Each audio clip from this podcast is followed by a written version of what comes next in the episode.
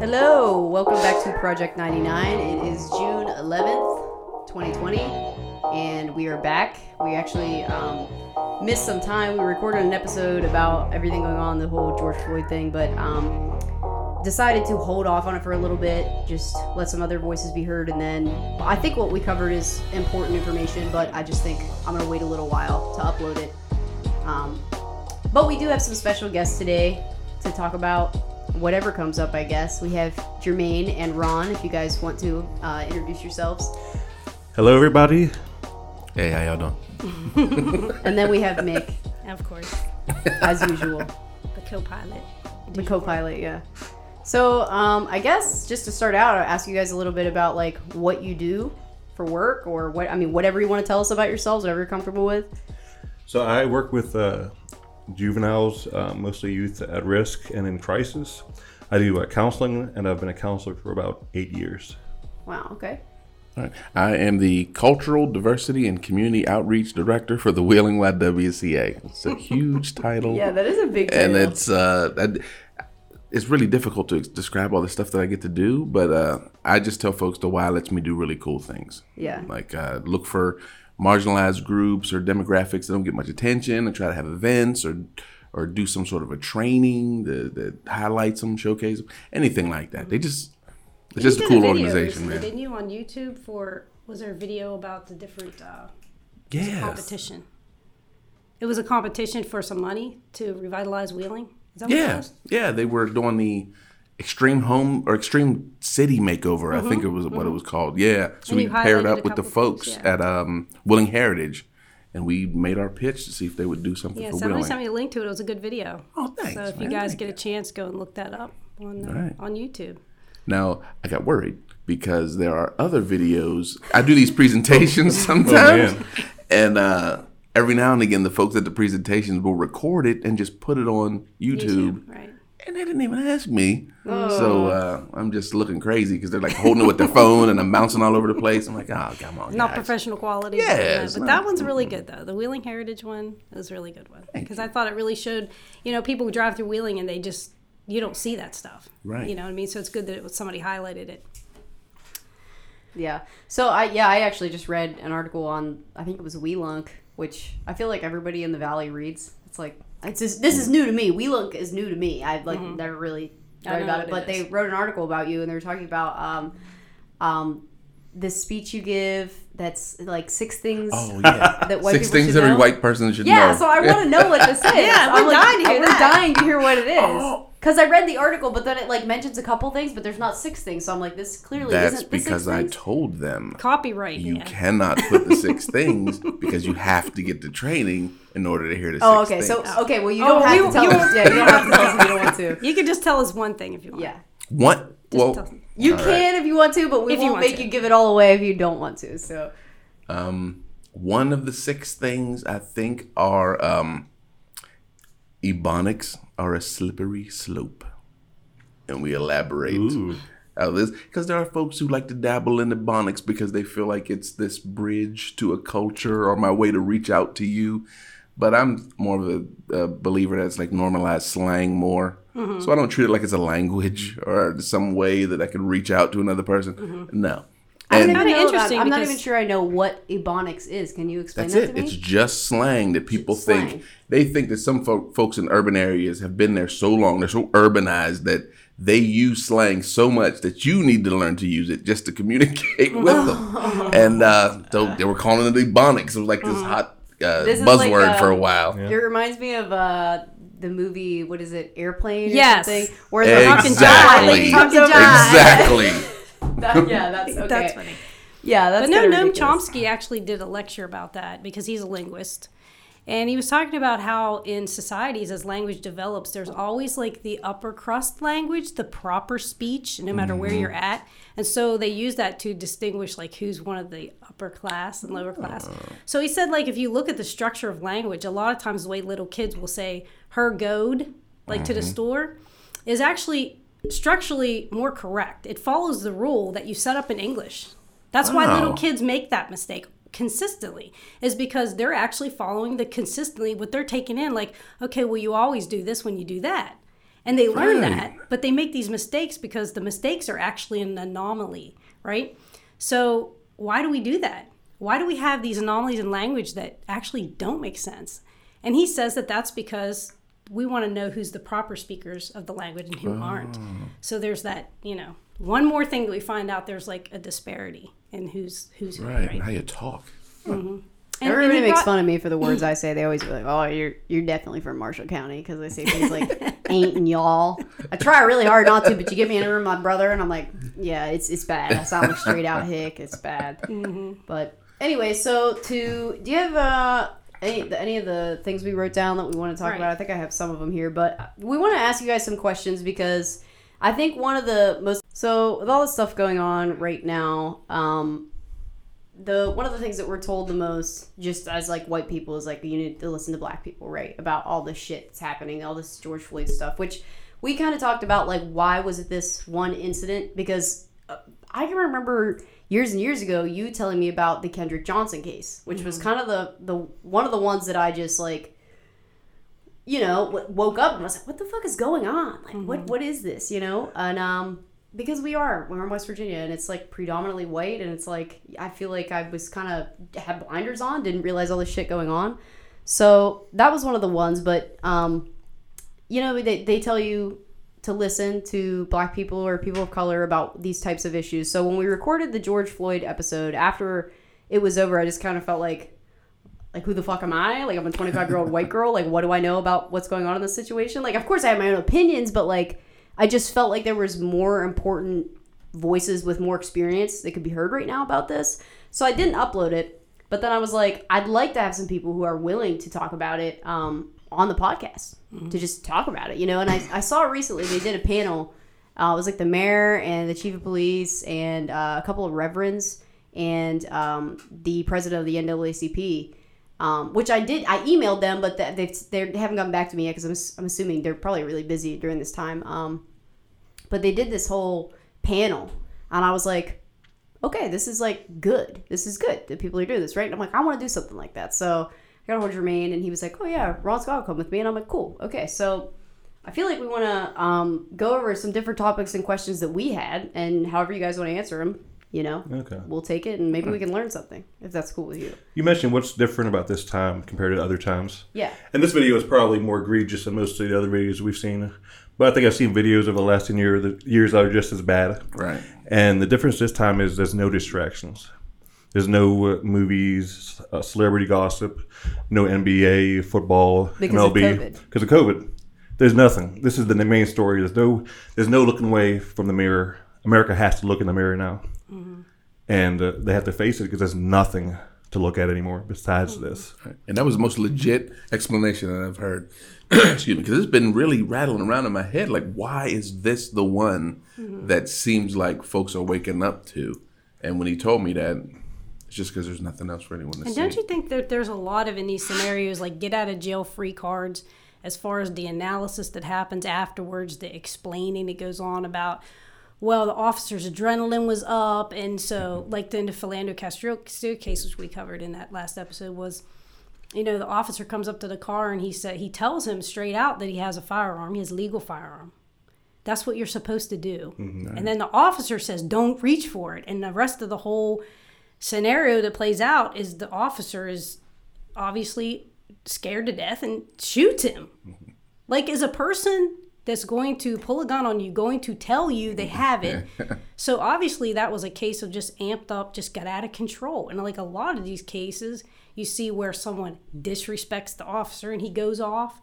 There's like a something that happens that is always the reason it happened. And when you see mm-hmm. this video, There's no explanation. the officer has his hands in his pockets so that i was afraid for my life right. is not there Yeah. like none of those he was in hot pursuit so his adrenaline was up But up. the There's bullshit's already coming up though, because people are already digging up George Floyd's past, and it's like, what? I don't know why the fuck Well- that matters now, but but they are. They're trying to do it. I just, I honestly, I feel like there's there's there's two types of people on the opposite end of that, because you know you have the people that are like, this is clearly wrong, and then on the opposite end where people want to argue it, there's people who you know they they're like trying to get the full story, maybe they just don't know yet, and then there are just the people who just find anything to justify it because they're fucking racist. I mean, that's I mean that's just or they're just okay with police murdering people, one or the other.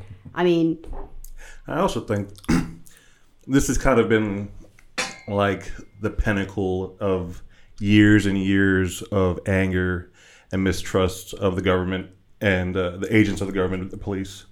Uh, I think that riots don't. There are, riots aren't caused by one thing; they're triggered by one thing, right. and this just triggered years of built up anger, not only in the black community but in all communities, especially all middle class and lower class communities. Um, that's why you see people of all different backgrounds in the streets right now. In the front is George Floyd, but deep down, it's so so many things that's causing this this upheaval right now. Oh, absolutely. Rightfully when, so, though. When these things, when these riots first started, I, I called Nick and I was like, "So, class warfare? Like, is this what is this what this is going to turn into? Like, I don't know. We'll see." But I, I don't. As far as the, I mean, what do you what is your guys' opinion on the rioting? Do you think that it is? Do you think it's necessary to get the message out? Do you think it's Do you think it's uh, a good idea, a bad idea? What do you think? I don't have a. Well, it's it's a tough one for me because I know in my head. Let's say George Floyd was from here, and this happened in Wheeling. I would be tearing something up with someone. Uh, I don't necessarily know about the looting part, but uh, I, I know I would be tearing something up. And I do understand everywhere that they riot in association with these events.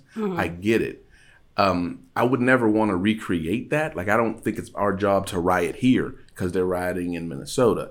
But I get that. I get the reaction that people have when they want to tear something up because you just feel so powerless, so frustrated. You just want to to just get it out there in some way. So I get it, but I don't know if I'm like uh, I don't think that they're necessary. Like that they have to happen. I'm like, all right, well, where's the riot at?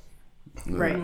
Right. I think they're, uh, you know, accidentally effective. You know, the rioters don't know what they're doing out there. I think it's a primal instinct to riot. You know, I compare it to a bar fight. If you've ever been about, if you've ever been around a bar fight, things just um, set off and people aren't thinking and things are getting thrown and people are punching people and it's madness. Um, so the rioters aren't cognitive, cognitive of what they're doing. But historically speaking, cities will go out of their way to make sure it doesn't happen again they will do their best to make sure what caused a riot won't happen in this city or the next city and so forth. A riot's a very expensive lesson that no city wants to learn mm-hmm. Mm-hmm. and no city wants to repeat. So historically, we've seen major changes after riots. So while I can't, you know, relate with a rioter because I've never rioted, I can't say I'm that saddened that it happened. Mm-hmm. Yeah. I mean, personally, things I will feel like- happen. Like change will happen. Right. Yeah. I mean, I feel like it does serve a purpose. And when this all started happening at the very beginning, I was like, hell yeah. Like, absolutely. This is what happens when you mm-hmm. silence people. You know what I mean? Like, this is what happens. But I started doing some research on how effective they are. And one of the things that I learned was that when riots started happening in the 60s, that they showed a correlation with laws that they made after that happened mm-hmm. That disproportionately affected black people. So the rates of people being arrested skyrocketed after that. And that was basically their solution to, you know, mm-hmm. civil unrest riots was just well, just arrest all the black people for crimes, you know, for this and that and the other. We'll just make laws to put them all in jail. And so it's like, while I think riots do serve a purpose that would be good, I don't want to see something like that happen. like It blowback, hurts- like Right, in L.A., blowback, like yeah. Daryl Gates, who people remembered like after the Rodney King situation. Mm-hmm. Daryl Gates' history in the police goes way, way back, and the development of the SWAT team was his counter reaction to the Watts riots because he said like this, the Watts riots was out of control. We couldn't get control of Like, it. We need to, to do- amp up and become more militarized. They're willing to do So- anything except the right thing. You know what I mean? Like, yeah. Yeah. So to maintain like the power structure and like when we were talking about the, the riding last or last episode you know i feel like if i was in that community and you had this in your face every time it happens that your life doesn't have value mm-hmm. right because when the Ferguson riots happened, I was kind of on the side of the fence that well, two wrongs don't make a right. So if you're in there burning and looting, like you're committing crime too. So how does that bring light? It's like a distraction from what you're trying to bring light to. But this time around, I feel like I've come to a different place where I'm like, like he was saying, if you cause a lot of damage and it costs a monetary amount to people, even though you can't put a cost on a human life, it's like you want to exact something. Yeah. Two things Because- America knows is violence and money. Yeah, exactly. Yeah, exactly. If you, they, they, America has no morals. They don't care if someone died, but if you hit them where it hurts in the pockets, then they listen. I mean, that, and that's what I try to mm-hmm. explain to people through this whole thing. But um, so the other thing that I know Mick was um, talking about the other day, I try to bring it up here in my notes, but I wanted to ask, um, how much do you think that the cancel culture and political correctness is inhibiting uh, conversations like this? Like people are afraid to even have these conversations because they're afraid they'll be labeled like racist or. I mean, because uh, you know, but a lot of the times I see online when people get into these conversations, it's other white people calling them racist. You know what I mean? Like so, but I wonder how much of that inhibits even having a conversation with people. I think it's different right now though, because if you were to ask me this before that happened, I would think it would be more of a of a weight on some people, so they don't want to talk about it because they don't want to come off some way. But now, since there's like this clear line in the sand that's written, mm-hmm. folks are willing to jump out mm-hmm. and say, mm-hmm. "This is how I feel about this," or to even talk about it in a way that they want to learn. Because Right. before it seemed like you just didn't even want to go there because if I had said the wrong thing, I'm labeled this for life. And no, we saw a police officer murder a man, so I know if I say the wrong thing, I'm not that bad. You can't lump me in with them. Right. Right. I, I worry about um, certain entities going too far and doing things proactively that nobody asked for, and it kind of makes the rest of the conversation and movement look silly. Like the cancellation of cops. Nobody was asking for cops to be canceled, or the uh, Dukes of Hazzard thing a few years back. Yeah. That real that really uh, um, belittles the real argument that we're having. Nobody from Black Lives Matter or the, or the left called for the cancellation of these things. Nobody asked for NASCAR to take away the Confederate flag. That was on NASCAR. So when the argument goes to, oh my goodness, they're taking away my flag and my race, it causes this whole distraction from the real issue that we have, I feel like they do that on purpose. and it makes honestly. yeah, it makes our cause seem a little sillier. right. But I do think too that um, white people are starting to figure out that you know way back like in the 1600s there were intermarriage between blacks and whites that there was similar treatment under the law. And then at some point when you know indentured servants who came here uh, white and black would serve their time out in their indentured servitude and they become free persons with all the same rights okay but then the indentured servant people stopped signing up to come here for some reason it slowed down and then um, the landowners started to unfairly extend the time of service to keep the workers, and they were like punishing them like with a couple extra years service for some BS stuff, and it caused them to have a revolt. And then after that period of time is when you start to see white people defined as white. Before that, they were like whatever country you came from. Hmm. Your nationality is how you were defined.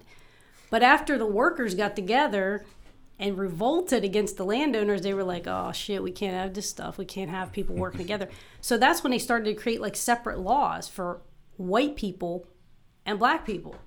And it was like white people can be accepted into like lower class white people. You can work your way up. You can become one of us, like the upper Right. class, but not black people. And they like divided us. And like the more that people learn about history and see the absolute lies that like we as white people have been told about our own history.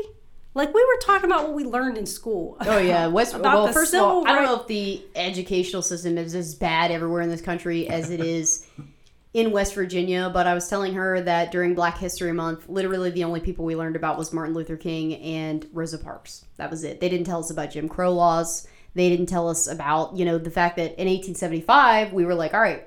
Civil rights, but then they never taught us about Plessy versus Ferguson. They never taught us about Brown versus Board of Education. Nothing. They didn't teach us any of that. It was I had like to teach all that the stuff to idea in myself school was after once, school. Yeah, once once uh, you know slavery was abolished, hey, everything was great. Yeah. Yeah, exactly. And then, especially in West Virginia, they talk about like, oh, praise the white people because Underground Railroads and people in West Virginia helped. Like that's they just want to focus it all around like, well, what did the white people do good? Which is total bullshit. I mean, it's it wasn't in college too. Uh, my friend Duran wrote a whole article about like why Christopher Columbus was a piece of shit, basically. So she like read it to me, and I was like, dude, that's like not anything that we learned in school. And she's like, yeah, I know, right? Like, it's fucking ridiculous. I think the uh, smallest thing that I realized as an adult that it seems small, but it, it's huge when you think about it, was I didn't learn that Rosa Parks was in the black section of the bus until I was in my 30s. And that's a small detail that has huge ramifications. She wasn't breaking the law of being in front of the bus. The law was if a white man wanted your seat, you had to get up no matter where you were mm. sitting. Mm. And that makes it seem so much worse. And it kind of shows what the laws were like in the South, how bad they were. And that gets that gets skimmed over so much in the school system. I don't know if it's because it's uncomfortable or, or what it is, but that shows Jim Crow at its realest. That you mm-hmm. were less than them. We didn't have this separate but equal. Separate separate but equal was a myth. You weren't as good as he is. Right. And I think you're right that it's uncomfortable because when I was working up at the school, they were like, you know, I'm the black guy in the building. So they're like, yeah, you want to be in charge of Black History Month stuff? So I said, no problem. I found a nice little batch of movies. And I think they were assuming it was just going to be like Selma and Men of Honor, all this uplifting. You made it, black people. And uh, I showed the Emmett Till story. Oh and uh, I, it, it didn't go well. And it's strange because it just so happened that day a fight happened, and they were like, "This is why." of course. So they were like, you know, we can't, uh, you know, just just keep it to what it was. like, my don't keep throwing new you extra stuff at it. Have you ever seen Yeah, It was Rosewood? crazy. What is Have you ever it? seen Rosewood? I haven't. Oh, it's uh, John Singleton. I saw it when I was in fourth grade. Oh Uh, my John, God. Yeah, I watched a lot of crazy movies as a kid. John Singleton movie about the uh, Rosewood race riots in 1900, roughly. Yeah. And they pretty much burned down this black town in Florida. And uh, I recommend it to anybody. It's a really jarring and the rough movie to watch. It's probably the most realistic scene of a lynching I've ever seen in, in on film. Man, I, I just recently, because like I told her, I mean, there was so much they didn't teach me in school. And even in college, I just took a history class that covered the period of slavery, and yet they did not talk about it at all. Not a peep in this book. Not, not, not a peep. They did not say a single thing about it. Nothing. Just talked about like uh, the buildings of different industrial revolutions, blah blah blah, blah like this and that. Not a hint, not nothing about slavery, not a peep. Okay. I was watching this video on YouTube the other day because I was like, well, I know what Jim Crow's laws are, but I don't know where that comes from. So I watched this like hour long YouTube video and they were talking about this and that. And the guy narrating the video mentioned um, Woody Guthrie writing this song about Isaac Woodard. And I had never heard of him before. And it was this man, this black man, who uh, served in the military, got an honorable discharge, and he was on his way home he got he was in south carolina. He tried to take a bus to north carolina to be back with his family. And uh, basically the bus driver didn't like him. So pulled over and called the cops and was like yeah this black guy's mouthing off to me. So they came and the sheriff in south carolina and his buddies beat this guy so badly that he went blind. They gouged his eyes out. So this woody guthrie wrote a song about it and um, they did a bunch of broadcasts about it. They brought a lot of, a lot of people brought attention to it. So the president was like they have to be charged in federal court. He was a serviceman. He was in uniform. It happened on a federal bus stop. Stop. This is they're going to be tried. But they tried him in federal court in South Carolina. So black people weren't allowed to serve on the jury. So it was all white men, and they let the guys go. And the fact I just learned about this story of Isaac Woodard, um, and I was like, this is so relevant to what's happening right now because here we are, still letting police just kill black people, and nothing is being done. Nothing. I mean, it, it was it was just a crazy story because I'm like, why didn't they show me this in history class? I think the whole history of uh, black injustice and legal system has been kind of glossed over. I didn't realize how bad the Thirteenth Amendment was until a few years back. Yeah. About how um, charges were trumped up so sheriffs could make profit throughout the South. Um, things like trespassing, people would get years, black men would get years just so they could work in the coal mine or in the fields. One thing I remember, we went to uh, the uh, Moundsville Penitentiary, the old Moundsville Penitentiary, and they have a list of all the ex- executions on the wall. And I didn't realize that rape was a um, capital punishment crime before 1930. It seems like it was only a capital punishment crime if you were black, because 15, 13 out of 15 guys on there were black. Now, either no white men were raping people back then, or they just weren't um, sentenced to death for it, and that was jarring to see that. Well, Not not never- defending I've- rapists or anything. I've taken Right. that. That's I've just- taken that tour. Yeah, I that's just not an that. equal. That's not equal punishment in the law, and we still see that to this day, Absolutely. where uh, black men are always treated more harshly by the criminal justice system, either in the courts or on the streets. Yeah, I mean, it's, Absolutely. it's proven Absolutely. that black men will get more time than white men for Mm-hmm. committing the same, same crime, exact crime. with the same background. Now, like if you're background. raised in a very white area, all of these, and we were talking about this, how like all of these biases and prejudices that you're raised around, that what you're taught in school, it's like all becomes part of like your theory of the world. Okay, so when I first went to college for criminal justice, I'm going to tell you the truth. This is what white people say. Well, the reason there's more black people in jail is because they commit more crime. Because people aren't just getting snatched off the street, thrown in jail, right? There's a jury, there's a trial, they get a defense attorney, there's a judge. So if someone ends up in jail, it's because they they're they're guilty, right? And so I go to college, and thankfully, West Virginia Northern West Liberty College did a very good job of explaining how every step of the way, from whether you even get stopped, how you get treated on the stop, how your responses on the stop are interpreted, and you know then you get to jail, how you're treated in jail, whether you you know are allowed to bond out. Like every single step is so biased Right. that it's like impossible to say it's in, in any way shape or fair you know so i will say that at least my experience there in in going through the criminal justice program did get that into me that Right. You know and they would say if you become a police officer after you graduate this class if you are going to pull somebody over make up your mind what you're going to do as a result of like somebody's got you know uh, a speeding ticket or whatever make up your mind what you're going to do before you get out and stick to that. So if somebody gets a little bit lippy or whatever, don't get mad and be like, well, now I'm going to Right. up this. You know, be consistent with your own because police officers have a lot of discretion with what they do. Right. Let's face it. Lot It's you leeway. and them on the side of the road. Right. They could let you go. Well, see, this is one point I wanted to bring up too because I watched this panel that they did in Wheeling, some of the clergy and the president of the West Virginia uh, NAACP and the chief of police in Wheeling and the mayor. And one of the things that they brought up like really bothered me, and I've been asking some of the attorneys at work about it because I'm like, th- this is my new mission now to figure out who's fucking bullshitting because um, one of the clergy asked the chief of police what happens to complaints, you know, basically, and are they all investigated in house?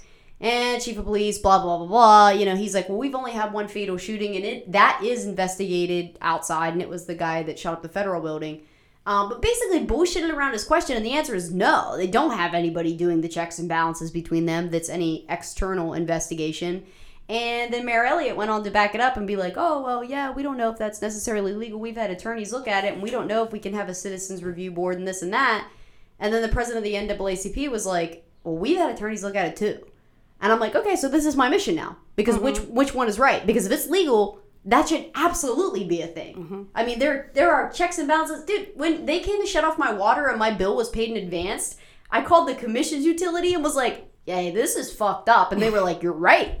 Checks and balances." And I'm like, "You're telling me the fucking water department has that, but the cops don't?" and I I think mean, the the defund fuck the police, that? the defund the police movement has been like completely just blown. Well, yeah. apart. Okay, so wait. Let me ask you that, which was my other note here. Um, as far as defund, disband, or reform, what do you guys think as far as the police go? I just haven't seen an argument yet that shows me what that looks like. I, I've seen some catchphrases. Of course, I haven't looked into it as much as I probably should have. I've seen it posted a lot, and a lot of people say it. I'm not sure exactly how that looks like in practice. You know, I could see um, reforming, cutting back on some funding to put money in other places, but the whole just saying to fund the police, I think it kind of uh, feeds into uh, um, middle America's fear of, of the left. Yeah. To me, it's like one of those pendulum swings in the exact opposite way. I just I couldn't go that far, and I would be reform if anything, because I know that you can you can find people, you can put into practices, you can implement training, you can do things that make it a system that creates a type of police officer. You can totally change this whole thing. You it, it can be done. It's not gonna be easy. It's not gonna be cheap. But I hmm. think it can be done. So the the idea to just get rid of the whole thing. That's a good much. point too. That you said it's not going to be cheap because when people say defund the police, I'm like, I'm absolutely, I'm listening, and I'm hearing you. But one thing I know, and everything that I've known in politics, is that if you want something to be better, you don't cut the funding. Well, but So here's the it's th- here's the problem though. But listen, it's like I, I think part of the problem too is that so many bad cops, quote unquote, remain on the force because they don't have anybody to replace them with. So it's like if they paid them better and required more training, maybe they could have a decent system. I mean, I don't know. I'm not an expert on it, but I, I'm willing to listen to all arguments. But I think I'm kind of back and forth on the, when they say disband the police. I've heard it say disband it as we know it and rebuild something better. And I'm like, okay, mm-hmm. yeah, I like that idea. But then I hear from other sides where they're like, no, no police, no more police, period. And I'm like, that that can't really be a real idea. Well, I think the reason mean- that this whole start thing started was because this happened in Minneapolis, and the mayor of Minneapolis, uh, Mayor Frey, has been Jacob Jacob, Jacob Frey? Frey has been for years fighting to hold officers accountable for Yeah, yeah he's like really misconduct. against uh, police unions and shit. Well, it's not that he's against the police union. What he's against is the fact that they they will discipline an officer who's done something wrong, and the police union goes and fights to get their job back, to get it expunged out of the record, to basically. So basically, the mayor is in charge of the police, but not really. Yeah, like not he has really. no power. So how can you have a system where you say, "Well, we're going to discipline people," but tomorrow it's going to all be wiped away. They're going to have their job back, and so they got a few days off of pay. Like That was that was how the one thing that? got me when they like booed him out of the crowd when he Yeah. said he wouldn't. So I think the defunding movement really comes out of it's kind of like when you know we're in a war, the president wants to go to war, Congress holds the purse strings on funding that war. So the people, if the people want a war to end, we could vote into Congress and say we're done. We don't want a war, and Congress can defund it. And whether the president wants to be in a war, he doesn't solely get to decide to keep us in a mm-hmm. war. So that's kind of where the defund the police thing I feel like is at because they're trying to figure out some way to to wrest power from the police unions. You know what I mean? How do you have accountability when they want to keep everything a secret? Like I was telling her, like there should be a completely independent way for uh, office where people can go report police right, abuse. citizens review board. So we can Why track not? it because if you know some guy over here comes in and says, "Well, you know, officer so and so like did this to me or whatever," and we make a record of that. So then another person comes like two months later and reports the same. Are these two in a conspiracy together? Because how did this? You know what I'm saying? Well, like that's the one thing on that somebody else needs to be worried me. looking at this besides the internal when they police when they asked the chief of police on that panel like how can we make one of these reports he's like well you can contact the desk sergeant or you can talk to me and i'm like so if you choose not to report it that's just with you Mm-hmm. that's what i hear out of his mouth is that oh you can just call me or you can talk to me or you can talk to the desk so if they're just like mm, yeah i got your complaint and hang up we don't ever know if they do anything about I it i mean, and maybe willing is legitimate, but I'm just saying, like in a place where you have a problem, just letting them police themselves is not, gonna the do it. answer. So let me ask you that too. Is that um, first of all, do you support? Do you? I mean, what is your idea? Do you think a citizens review board is a good idea? And the second question, optional answer. Um, how do you think Wheeling PD rates? Do you think they're good? Do you think they're? Do you think they're doing enough? I think they're pretty good for this area. I can't really compare it to outside the valley. I haven't spent too much time living outside the valley. I've visited a lot of places, but I've had issues with police departments around the valley in other towns, and uh, compare those towns. Uh, Wheeling PD seems to do uh, pretty well. Oh yeah, especially I don't know if it's come if it's with age now that it just seems so much better to me than it used to, but they've I'd give them a pretty high rating rating only because uh, I kind of see it through my lens though, so I'm kind of looking like you know what they're not trying. No, I didn't get shot. Yeah, Uh, Patricia Mills said it one is, uh, time, like, I own property now, man. I, Yeah. I, me, and the police get along okay now. I got And when when they did that protest and uh, the impromptu march that was not a part of it just broke out, the police cleared the way in the streets. They didn't have to. They could have been like, "This ain't part of it. Go home." Right. Mm-hmm. Those kind of things are things that makes me think, all right, because that was a protest in essence of the police and what the police have been doing. Right. So those things give me a whole lot of hope. But I And know, not necessarily here either. right, Like right. we didn't go over to it. We had like a big discussion because we're like we feel like we should go for the national level of support. Mm-hmm, But if we feel like our police, we haven't had a problem with them, it's like going in front of their building is almost like an accusation on them. Right, like how am I supposed to stand in front of cops that I know that I I Legitimately I mean, don't think I, are a problem. I think Like, are good people and be like, fuck you, like you know what I mean, like That's why when we started, the, the first, I got the, the luck of being able to talk first. And I wanted to make sure that uh, that tone was set so that the police and the and administration, because the mayor was there, like the Right. people that were there know that it's a symbol that you're here with us because we're showing solidarity with the people across the country. You're showing solidarity with us just being out here, and we all acknowledge that there's a problem. And you being out here and him clearing the lanes for us, and when he blocked the whole street off because we were we're only supposed to stay on the sidewalk, so he blocks the street off. The chief comes out and does that. It lets us know in a way that you don't want this to happen here either. Right, And that's the kind of buy-in that I dig. Well, they get a higher rating than when I was a young man and the police were a little bit different. I think they played that day really well, though. Unlike other cities, uh, they they hit all the police cars, and there was no police officers to be seen. Now, out of sight, out of mind, nothing to focus your energy on, your anger on. Now, if they would have lined up 50 cops at the end of the street Right. SWAT in gear. ride gear and Yeah. SWAT gear, that thing would have been totally Been different. rough. yeah, I think so too. Yeah, that, that show with force, I think the whole night would have been totally different. And they played it really well. And I think other cities could have uh, I mean, maybe learned a lesson from Wheeling Police Department. Yeah. Now, I have no doubt they were inside the precinct, you know, suited up, ready to go. Already, if something Yeah. would have happened, yeah. But out of sight, out of mind. And Smart. everybody was relaxed and felt good about that that night. All right. So another thing I wanted to ask you guys that um, I see a lot of different opinions on on social media, which unfortunately is where I get a lot of my information from because, like we were just discussing, West Virginia is pretty white. So I don't know a lot of black people. I really don't. I mean. I always say that I was raised in a really unique way because um, we were raised in an environment of a lot of gay people and a lot of black people. I mean, which so when I went through school, uh, meeting people who were raised in racist environments were really strange for me because I just wasn't like raised that. We were raised around a, a pretty diverse group, so that was like weird to me. Um, but so reading online and all these different things, what what do you what is the proper term when you refer to black people? Because we have, we've always just said black people. But it is people of color or African American? I mean, is there a proper term? Is there a wrong term? there's some lo- there's some wrong turns. There are all wrong ones. I'm a fan. I'm, I'm a I'm a black guy myself. I'm a Yeah. fan of black. I like it, like the connotation. I love the whole thing surrounding it. But I know there are folks that you know they need to hear that African American to know that you are tightening it up and you're not trying to let weird things slip. And uh, I know that those two seem like they're the preferred, but I'm I'm black guy all the way. I uh, I reject the term African American. Oh yeah, There's very little like African in, in in Black American culture. I think Black American culture is one of the most unique cultures in the world, one of the most influential cultures in the world. Yeah. So I just like to go by Black American.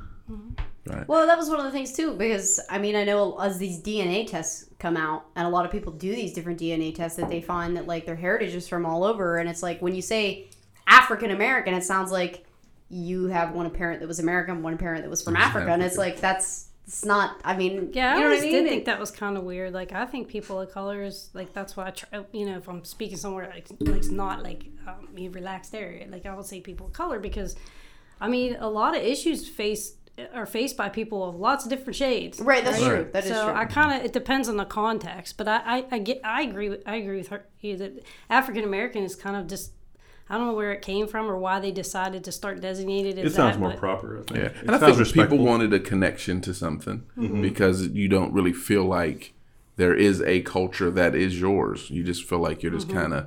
I was a slave, and now I'm a guy you tolerate. So they wanted to be. I think they wanted a connection to something. So it's mm-hmm. Africa, even though the connection is so thin nowadays. That's what I think. The bad thing about Africa is, I mean, most Americans think Africa is a- a country and not a continent, one of the biggest continents in the world, um, like four times the size of Europe. Um, we- just think Africans are all one monolith. If you think about all the different regions and cultures in Europe, Africa is about three times that. So Yeah. a South African, a Somali, and somebody from Sudan are, are totally, Totally different. different culture-wise, food-wise, religion, all that stuff. But when when Ebola hit, and the, the president at the time was like, shut off travel to Africa, just shut it all down, not realizing how big Africa is and how much trade we do with Africa, and how Africa is, isn't just a small hut in the, in the middle of the jungle. He's like, what is it, like four or five flights? Yeah. about it? And that's, that's the conception a lot of Americans have of Africa. Mm-hmm. Yeah, you're absolutely right. And you know, I, I've done a lot of genealogical research on my family, and you go through these records and you see like, you know, you can find these connections going like so far back. And um, you know, I, I thought about that when I was doing this research that how because we thought we thought we had Native American in our family, and it turned out to be like It's a total myth. bullshit. Yeah. So I kind of Like feel most sorry for? Elizabeth Warren because I think she's lied about a lot of stuff. But like that, she legitimately might have been told by her family that she had Native American, and then found out she didn't. well, here's a That's very here's a tip. in the black Um, community. To don't think go- they have Native American and find it's, out. it's a lot more romantic than saying that my grandmother was a love child to, you know, uh, somebody who's Swedish, and that's the reason she had, like, you know, Right. You got Indian in your yeah, she has, Yeah, yeah, yeah. That's why she has long, straight hair, and I she's a couldn't little bit figure out my family because they're kind of racist, and I'm like, why are they all so happy that they have Native? Like, I, I didn't make that connection because like Native Americans were like treated horribly as well, like a lot of racist stuff there. So I, I, It's funny. We romanticize Native Americans and uh, the actual still natives of this continent, Mexicans. This country has vilified. like your average Mexican has up to sixty percent plus blood of native blood, Mm-hmm. and we love Native American culture unless it's south of the border, and then we're like, hey, no, that's crazy about America. But it's like totally a fake idea of what Native Yeah. American life Oh, it is. Like, was. if you go and see how Native American people live now and like the things that they endure still like right now, it's just it's heartbreaking. But I did feel like, you know, because genealogy when I did it, I felt like uh, how do people understand like how much you've been robbed of that you can't trace? You know, that your heritage is literally been stolen and like wiped out? Like to me that's a devastating thing that nobody even like thinks about. Don't even think about it man. I was talking to a coworker who just did. We just we both did our uh, DNA test recently, and she was like, "Wow, I, uh, traced my uh, my heritage back to like the 1500s in Germany, and I traced my uh, um, fraternal heritage down my father, grandfather, great grandfather, and it stops. It stops. 1871, uh, great grandfather was born, and his parents were slaves. And the closest thing we have is the Lucius plantation, and he had 24 slaves.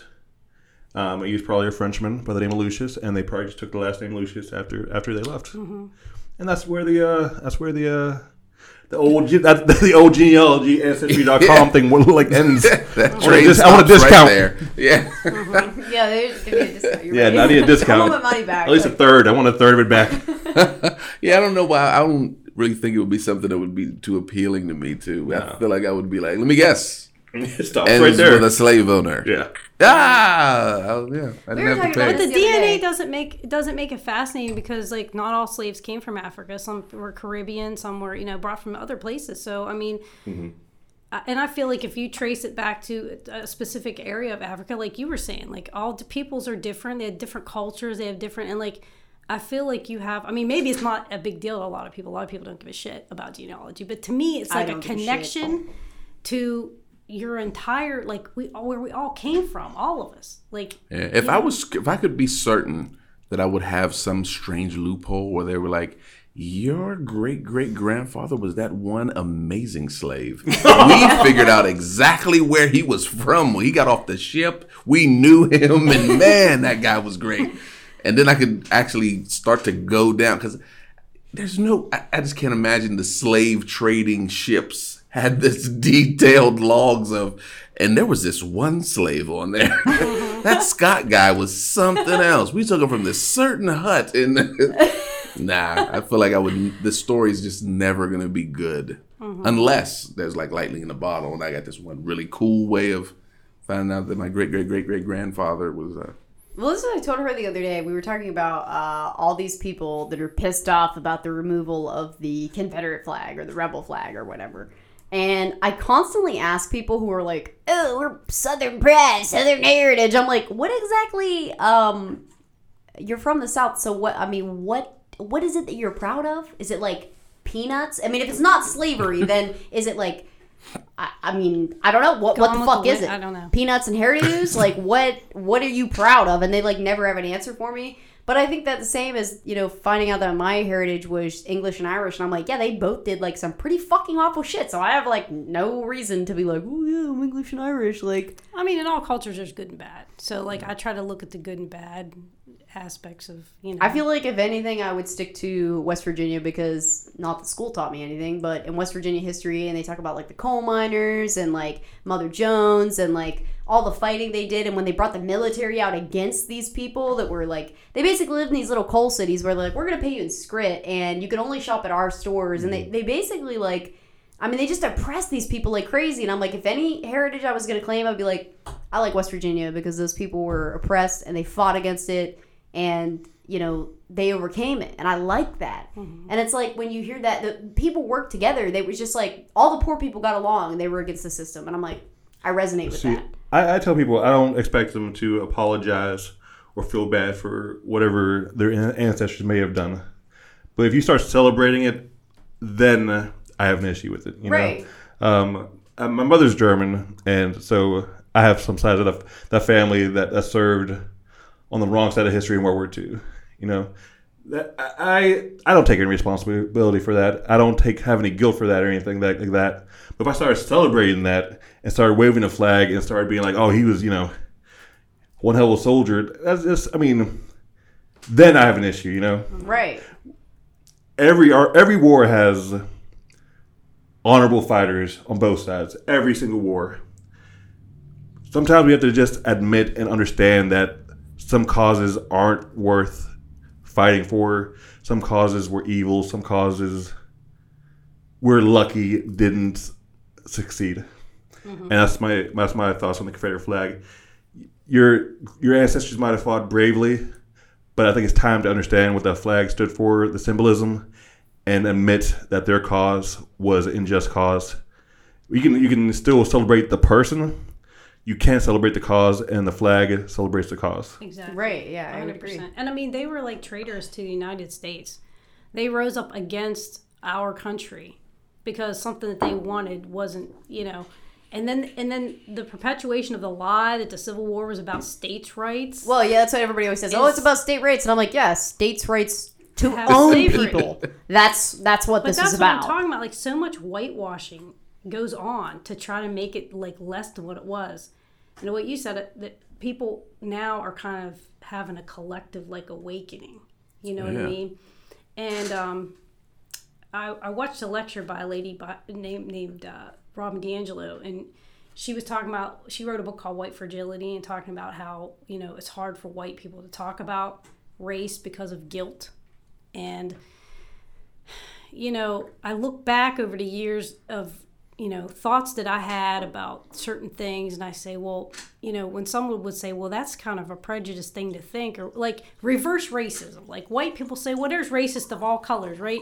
Because there's black people that want to be separate. There's from white people, eh, you know, and that they think that blacks are superior. So their racism can go either way. But the difference is the power structure is all white people have the ability to oppress. So that's mm-hmm. and when the my first friend that told me that she said, "Well, there's bias and there's prejudice, but racism is when you know you have the power over another group of people. Mm-hmm. That's where it becomes like institutional racism.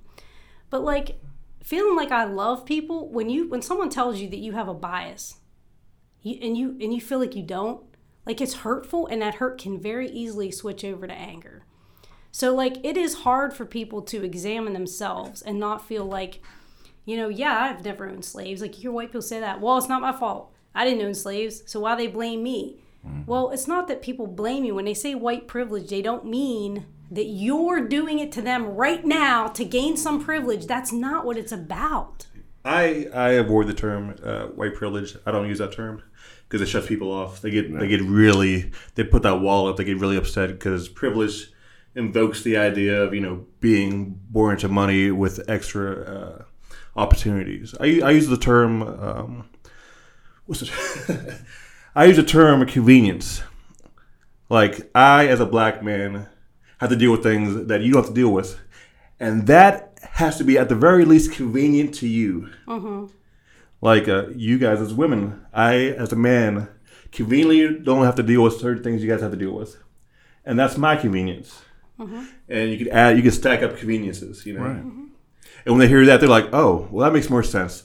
I like how that sounds better." And it's undeniable Right. that if you live in Wheeling and uh, it's a convenience, you don't have to worry about somebody treating you differently because of your race if you're white. That's a convenience. And when I say that, people are like, "Oh, yeah, yeah, that makes sense." But uh, when you say privilege, the conversation ends. Even Right. though lately it seems like it's picking up momentum, like people are just mm-hmm. talking about privilege.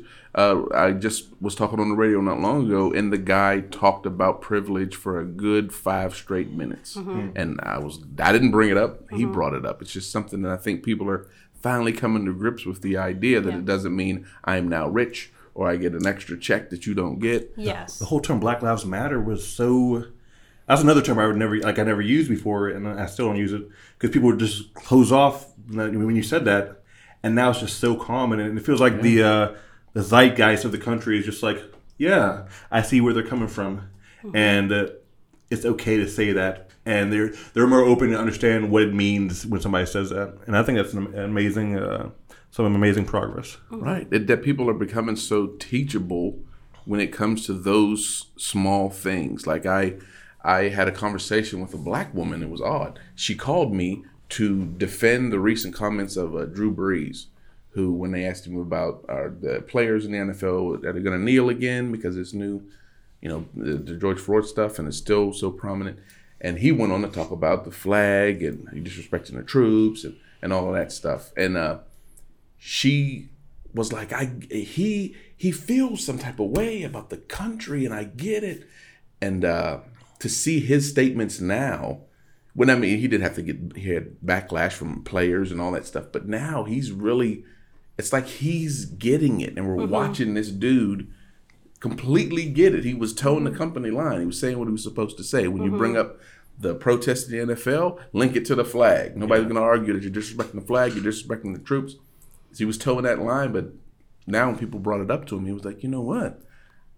I, I get it. It's not about the flag. It's not about Somebody reached Right. out to him and he had to listen. Right. And you sit down and explain to somebody, and they and they understand. They they get it once they hear it in a, in a different manner. Now, what's strange to me, like we're, we're saying this right now, how we're talking to folks, they're listening, they're changing, they're having these epiphanies, however it is that they're changing.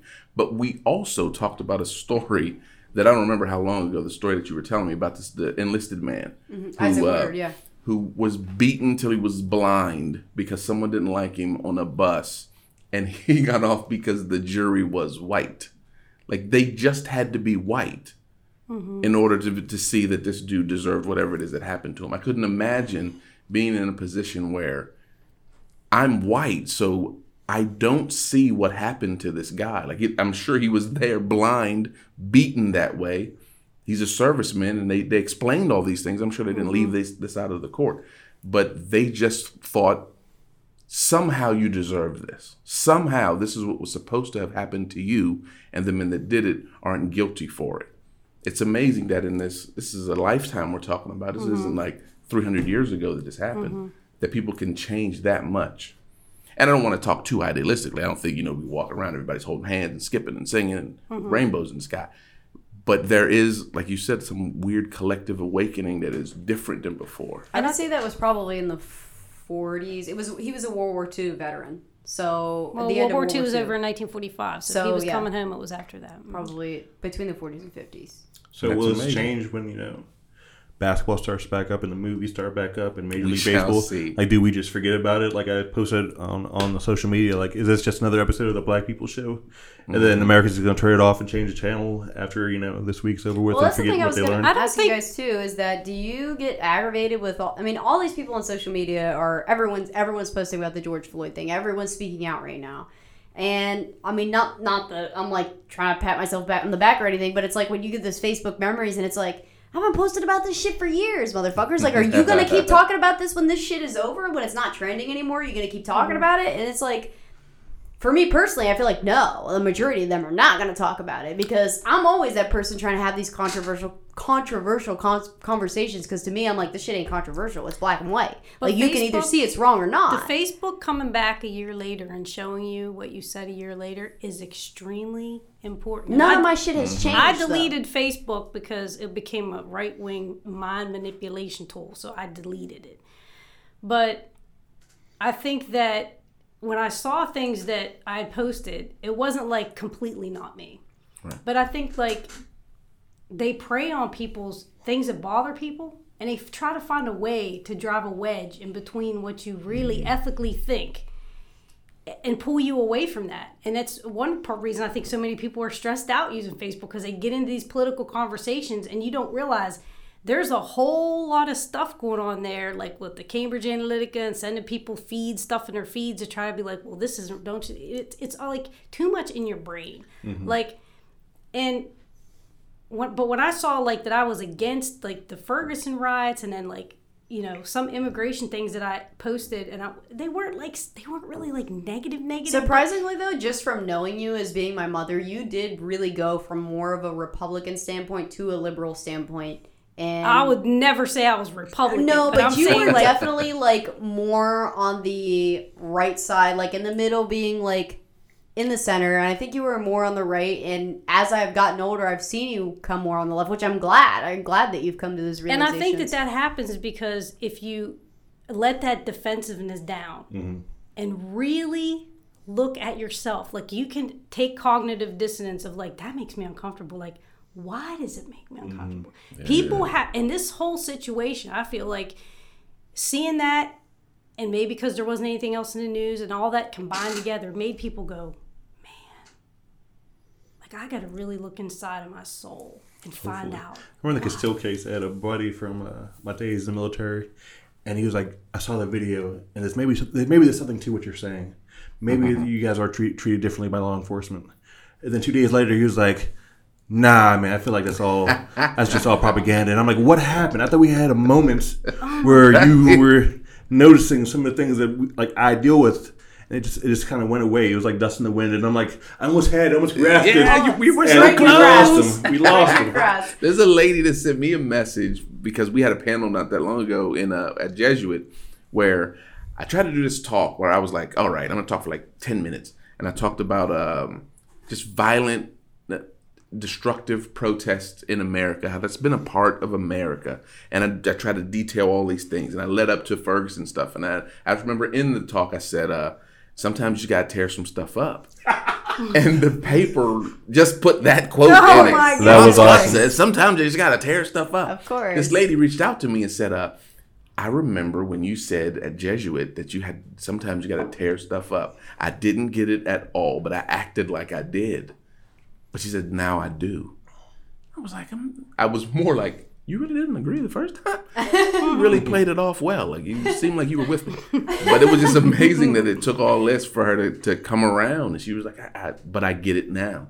So, but let me ask you guys, um, with all this stuff going on, and I know you and I talked about it, uh, how like it's weird, like if people just come up and apologize to you for no reason. Don't like, apologize to me, please. Yeah, like Like if you did anything, I've had two or three people be that came up to me and were like, "I used to make jokes when I was younger, or I used to say these things, or I treated this one guy really bad, and I want to apologize to you, Jermaine."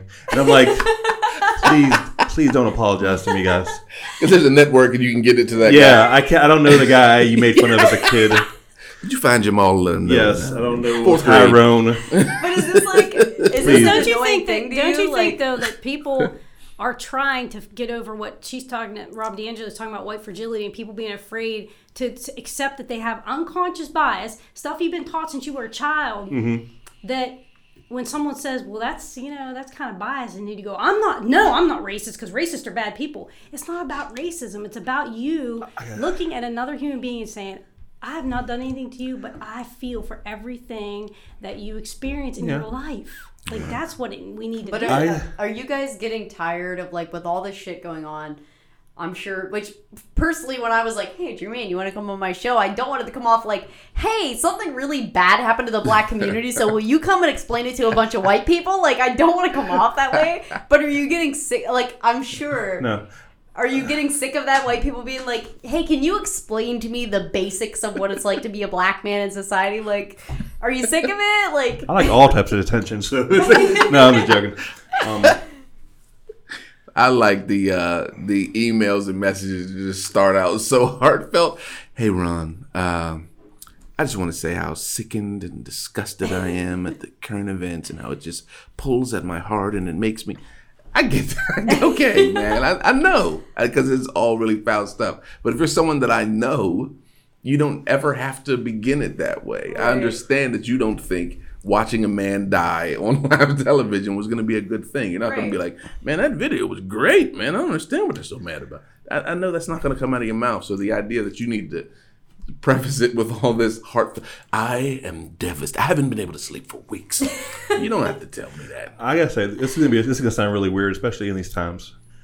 But growing up in West Virginia and surrounding areas, you understand that there are some very good people that just happen to be racist or sexist or homophobic.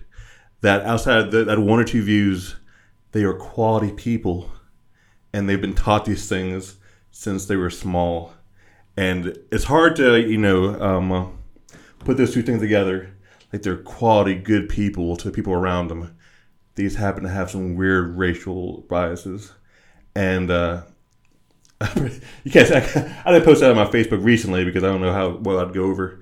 But uh, that's such a weird thing to come to terms with. Is these people that make things more difficult to me aren't bad people in their soul. They're they're just kind of confused, a little ignorant. They're ignorant, yeah. yeah. Maybe scared. Maybe they're a little scared as well. I'll never forget the time too that you know growing up, um, because of the people that my parents hung out with, we were around a big gay community. We were around a lot of gay people, and I'll never forget that my dad's best friend lived with us. We called him Uncle Bill. He wasn't my uncle, but we called him Uncle Bill.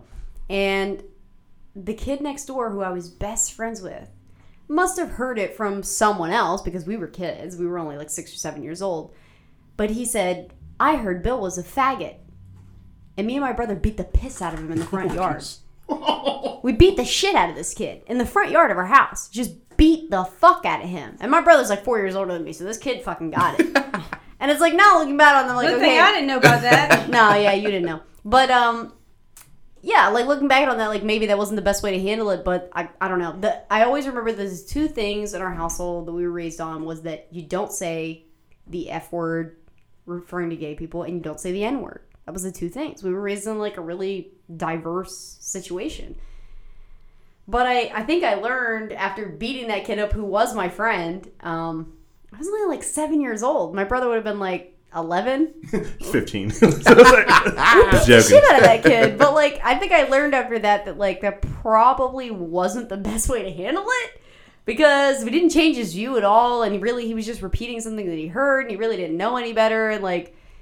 But you know, my not the best sister way went to a gay bar with me one time, and she after when we left, she said, "Wow, gay people are just like other people," and I was like, Well, no, similar experience. I know hell? someone Like- who in this Really? area lives in this area.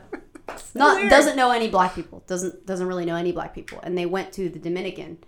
And they called me and they were like, "Oh my god, the black people here are so nice. They're not anything like the black people at home." And I was like, "What does that even mean? Like, what do you are know you?" one black person, Tammy. What black people are you hanging out with? I'm like, "What are you talking about?" Like, I was so confused. But I think I'm starting to understand now that like people in this area have this very stereotypical specific view of black people and like i don't know i think that person traveling out of the area and not seeing like maybe the clothing or the way that they act they think like oh it's not the "Well, that's color the of their difference skin, it's between just- culture, right and- and race mm-hmm. right yes difference between culture and race. But but even still to that point is that i was with someone who the other day this black guy stops comes up and asks us for directions. And i'm like oh yeah like telling him where to go. And then after that interaction was over the other person was like man i was so scared when he started walking up here. And i was like why? Like why were you why i don't know and i'm like i know why because because he's black that's why you were scared like But then I'm the bad guy. Like, no, that's not why. Yeah, it is. Like, let's just let's just put it out there. That's why. Like, yeah, I don't know. I don't. I don't know how to deal with this shit. Cause I maybe I, I don't know. I, And I you don't think he's an a- insult, but Yeah, you I don't think he's a bad person though. Your friend's not a bad person. He just has, and he probably can't help it. That's just Right. something deep seated, you know. They don't understand that. Yeah, like I said, I guess I guess Not to Not excuse that- it, but you, I mean, you have to understand these things before you can Right. combat these things. Well, there's like an unconscious connection too between like law and order Mm. and like the hierarchy of white people to people of color. So like when white people say law and order, I'm not saying it's a dog whistle, but like sometimes it is because it's all intertwined like in the history of law enforcement of like rounding up a posse, you know, like lynchings like there was like really no police, you know, up until I think like right before the 1800s. There was like a sheriff in the town to collect the taxes. And like if someone committed a crime against you, you went to the mayor and was like, "Hey, somebody committed a crime against me," and they would um, issue a warrant and then round a posse up and go get the person, Get them. give them a warrant. They'd have to come to court, and the court was people in the town. So there was nobody policing. You know what I mean? And that like the way that that evolved in conjunction, like timeline wise, with the way the laws were structured against people of color, like it worked together. You know what I mm. mean? And so like if you hear the conservative, like right wing now, it's all about like law and order. You got to keep things, you know, things got to be. You can't let things get out of control. Well, what does out of control mean? And if you're a white person who's seen how minorities have been treated forever, like maybe you're scared to be in a minority. Maybe you're afraid to give up that power. I had a, a professor when I was in college, an old, old man, about 70 years old, conservative. He was a warden in a few places. Um, he was actually a sheriff and a, and a police chief. Amazing person. Um, one of the best teachers of all time. Uh, he was from Cameron. And I remember he said to the class, he said, uh, by 19, no, by 2040, 2040, 2050, white people will no longer be the majority in this country. And like my grandfather used to tell me, payback's the son of a bitch. and I thought to myself, I don't want fucking payback. What's he? Ta- I don't want payback. What's he talking about? But then I realized from that day that that's the fear that they have is one, if the if if if white people are no longer a majority, there's gonna be some kind of reckoning.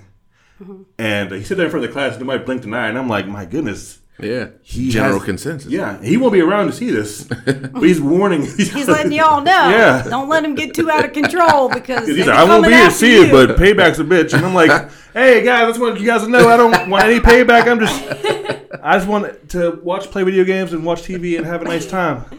And I feel kind of like I bash on boomers a lot because I definitely do all the time. there was like a there was like a psychosis that went on in the country with the Red Scare, like the fear of Russians. Everything was Marxist, like because I was telling her earlier today. My mom um, one time I said, "Well, I'm kind of thankful for Sesame Street because."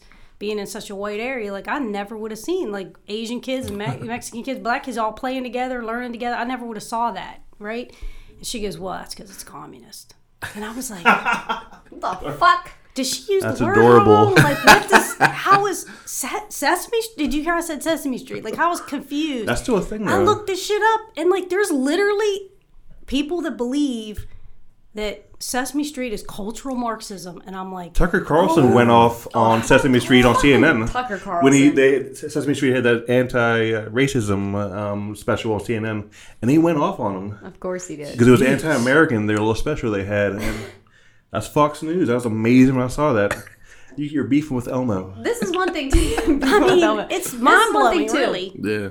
is that you know as, as a part of a recent thing people are learning they're I I mean I guess they're I don't know to me some of it just seems so fake because looking at all the things that have happened that have been going on for so long I don't know how people are just now like yes it's not just enough to be not racist but you have to be anti-racist and I'm like yeah you're just now fucking getting that like you're just now getting that like all right all right Yeah. I but- think it's I think it's an introspection. I think it's a war of introspection. Like white people need to have. We've never had But like a come to. Jesus moment because it- it's been they say- lied about. History's been lied about, covered up, not taught properly, and it's been denial, denial. denial. I was watching the Late Late Show with uh, James something or other, I don't know, the British guy that does the carpool karaoke. I was I was watching his show, and he had one of his uh, black coworkers explaining what white privilege was. It was so funny the way he did it. I was like, that's a, I'm glad they did it this way because it breaks it down in such easy terms. Like, just because you have white privilege doesn't mean you've done something wrong or you should feel guilty. Like, it just is. But it, she explained it really well. And I was like, glad Don't they did apologize, this. please. And I'm, me. yeah, exactly. And I'm glad he played it out this way.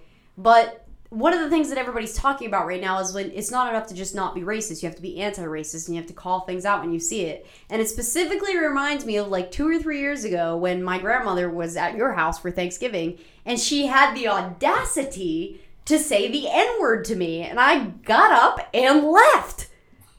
Because I'm just like, knowing me, if you know anything about me, what the fuck in your mind thought that that would be appropriate to say that to me? They're inappropriate people. Well, then, Like she then- doesn't say that around why- me. This is why but- I don't feel bad for my grandmother when she says things like, "Well, I just feel like, you know, you and your brother."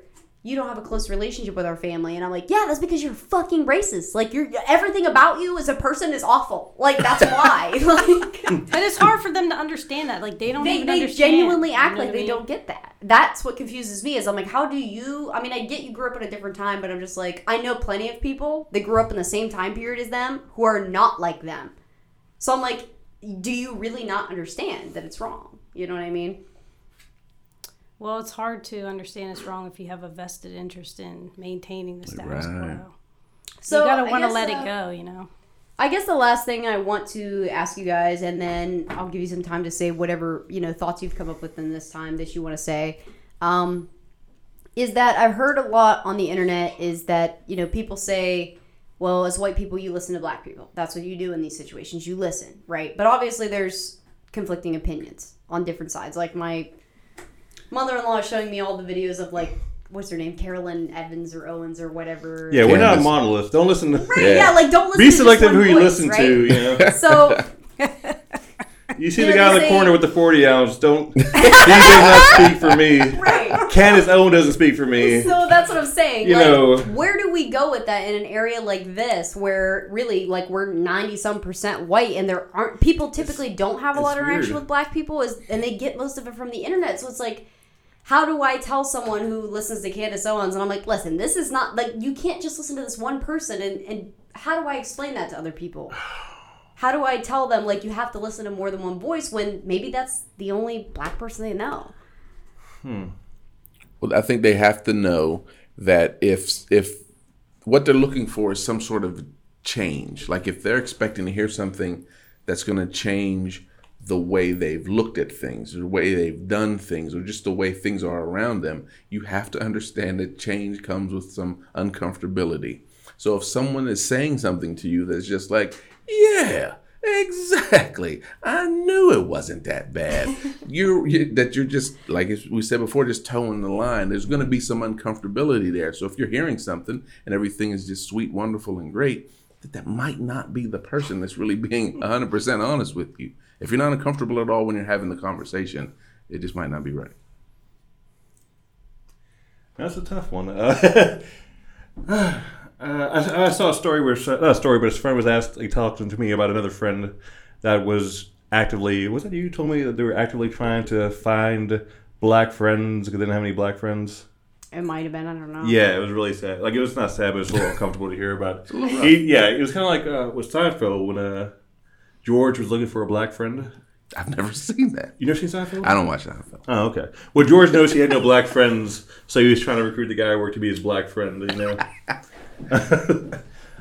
um, realize that uh, there's just not one voice in the black community.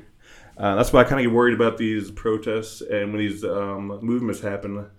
And it gets too organized, you know, like Black Lives Matter in West Virginia. We're like, don't go to any protest that we didn't put together because, you know, we're professionals and blah blah blah. Well, you're not the only voice i- in West Virginia, or you know, um, anybody can do a protest Right. Yeah, it was of kind of any back and forth race. on that yeah, when they any- said that. Yeah, Yeah, it was, was, I back and weird. You guys are professionals. That's not that doesn't sound like change at all. That sounds like you know a a special interest. Mm-hmm. Um, It doesn't sound like that'd be a good thing to be. either. Yeah, Like, no, I'm a yeah. professional protester. Then, then that's not the protest No. I need to go to. Then I mean, seek out voices. You don't have to be friends with voices. There's there's a ton of videos, YouTube videos, all types of resources to, to, to learn from. Um, you don't have to have, be a you don't, you don't have to have black friends to understand black plight or you know the issues that blacks go through. You know, like I don't have too many Jewish friends, but I don't have to have too many Jewish friends to to uh, be empathetic to Jewish causes and the things that they go through. You know, that makes that's just common sense. You don't have to have a personal connection to have uh, to, to care for somebody Right. else. Right. Well, that was one thing I told her too, which I think a big issue. I don't even know where I would start to bring it up, but I know, especially, I mean, maybe maybe I can make a change even if it's just in West Virginia. But I think that learning about Black history has been has been completely neglected, which is part of the problem that we have and the way that people come up so ignorant. Um, and I know it's a problem in West Virginia, so I feel like I don't even know where to start with that. But I that it's on my. This is like one of the things. Like if you want to make a change, of- this is yeah. on the, this is the top of the list here. Is that start with young people. And I know personally, I went through the system, and they didn't teach me shit. They didn't teach me anything. And you know, I learned about the suffering of people in the Holocaust and how they were treated and how they were tortured and people were killed. But when we talked about slavery, it's so glossed over, like it's nothing. And I'm like, this is part of the problem: is that if you don't if you don't teach what actually happened, how are people supposed to have sympathy and even start to understand like to even have a curiosity to look into, oh, this was actually wrong, if it's just glossed over, like nothing's wrong. I think it's important to teach the past, but also it's more important to teach the issues that these people face today. Mm-hmm. Because when you teach the Holocaust and slavery, people we can easily say, "Well, that wasn't me, It's over. and that wasn't even my father. Right. I have no connection to that. They just need to suck it up and ignore the issues that these people face today." You know, um, like systemic racism and, and police brutality. It's easy to say, "Ah, I never owned slaves," and totally ignore the small, well, uh, not smaller issues, but the different issues. These issues aren't smaller; they're, they're just different. They morphed into different things, more more quiet things, more covert things, um, like the prison prison industrial complex. You know, Absolutely. it, it doesn't look as bad as it did 100 years ago. That's because it's changed and it's become more politically correct and it's become more um, easy for Americans to consume. Yeah, Doesn't mean that the, these barriers and these hurdles aren't there still. yeah. Right. I absolutely think education is the first place that it can start because And sometimes that's just a conversation like you have with somebody. For example, like I was trying to explain to my mom one day when I was talking to her about like generational wealth is something that like, you know, okay, yeah, there's poor white people and there's poor black people. We were poor white people. But over time, like my parents were able to like accumulate a certain amount and so then they pass an, a little tiny bit like onto me and then I can pass a little bit and like people of color that have such a hard time of accumulating that generational wealth. You know, for example, I, I, I watched a, a lecture by a lady, I can't remember her name right now, but she was talking about when the veterans came back from World War II and, you know, you were given a, a, a government where you could buy a house, a government program where you could buy a house if you're a veteran. yeah, which was which was still segregated. Yeah, so like the black veterans, they said, "Well, here you can go buy a house." But the way they redlined the communities, hmm. the you had to have a house that was a certain value before it was considered worthy enough to get to put the loan to it. But like they weren't allowed to live in a place where they could actually use that. So she was saying my father got his house, which he paid like thirty thousand dollars for, and by the time he retired, that house was worth like a million dollars because it accumulated in in in wealth and she said, you know, here's this guy who never got to even use his. So there's all these like things that deep, just hold back. Like, See, I think not to get on politics too much, but uh, like the president, I think he's a person that grew up in wealth. He grew up as a millionaire, and I think he feels like because of that, somehow he was he's better. He was born better than others, and I think that's part of the reason that he has such disdain for Obama. I think he was raised uh, in a society and in, in an environment that taught him that he was he was better than black people overall, but he was better than people that came from nothing because he was born in wealth. I think both those things were just a nice combination that made him disgusted that this man named Barack Obama that came from nothing, from a single parent home, from no money, this black guy is somehow more respected than you are. And I think that's the root of his issues with the last president.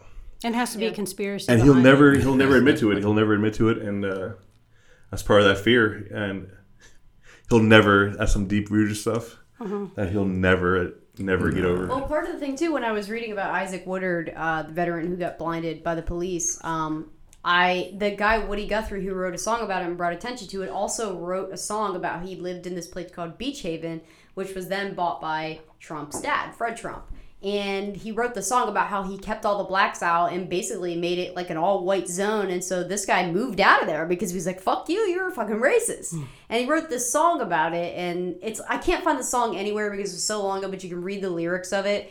And it just makes me think that it's like, how does anyone think that Trump isn't racist when that's what he was raised by? Because there's absolutely no doubt that Fred Trump was a fucking racist. There's no doubt that he was. So I'm like, how do you think that out of all the situations that he was raised in and the things that he's done and the things that he said that you can still deny, oh no, he's not racist? And I'm just like, okay, all right. All right. I mean, people believe sometimes what they choose to believe, not because Yeah, I mean, that's it. sense it makes any sense or there's any evidence for it. They just choose that to believe that. But I would say that people, the biggest hope we have is people like look really inside themselves and examine yourself, examine why you're. Re- and I think there's a lot of police officers out there right now that's questioning their own self. You know, you see some of them kneeling where maybe they were thinking, yeah, maybe that one time when I did get really mad, it was because I got some bias or something. You know, like um, well, a good cop would think that. like you have to, it's like re-examination but like you were saying if you're not uncomfortable then you're not probing areas of yourself yeah. where there is bias like i was driving down the street one day and there were some people and honestly i can't even remember if they were a people color or not but they were like walking in the street and it was like so irritating like why why aren't they not on the sidewalk why are people walking in the street and that I think was an issue with uh, Mike Brown. Why the cop approached him was because he was in the street. So, but I was like, why is that? Okay, wait a second. Like, why? Is, I can get around them. Right. So why is it bothering me? Yeah. So I had like to be thinking about that. Okay, so what is it about people don't be a walking Karen. the street? Don't be a Karen. Oh no! I would say I had a I had a um, law enforcement professional I've been friends with for a long time who deleted me from Facebook soon after soon after Ferguson um, messaged me soon after this happened. Uh, we're friends now again, and he uh, talked about a story he heard that uh, when you get into a fight and you're scared, when you get into a fight and you're scared of losing, that you fight more viciously and you're you're you're less uh, sympathetic and you dehumanize the person you're fighting, you know. And he kind of linked that towards how these officers officers feel when they're faced with a black man. They've been taught their whole lives to, to fear this group of people, and they, they act more harshly. And to kind of explain why some of these cops unknowingly um, treat these suspects like that. And that was, for, to me, first of all, that was huge for him to even consider that. And he, he said, How do we go from here if that's a real thing that's out there? How do we teach cops to, to not have this deep seated fear of the black man that American culture is kind of uh, seated inside them? And uh, I think it's going to be hard to even get that, get anybody to admit that's real. Yeah. Um, I don't know if many people's masculinity is going to allow them to, to even fathom that they have this deep seated cultural fear that's been installed installed into them since they saw you know New Jack City on accident when they were six years old.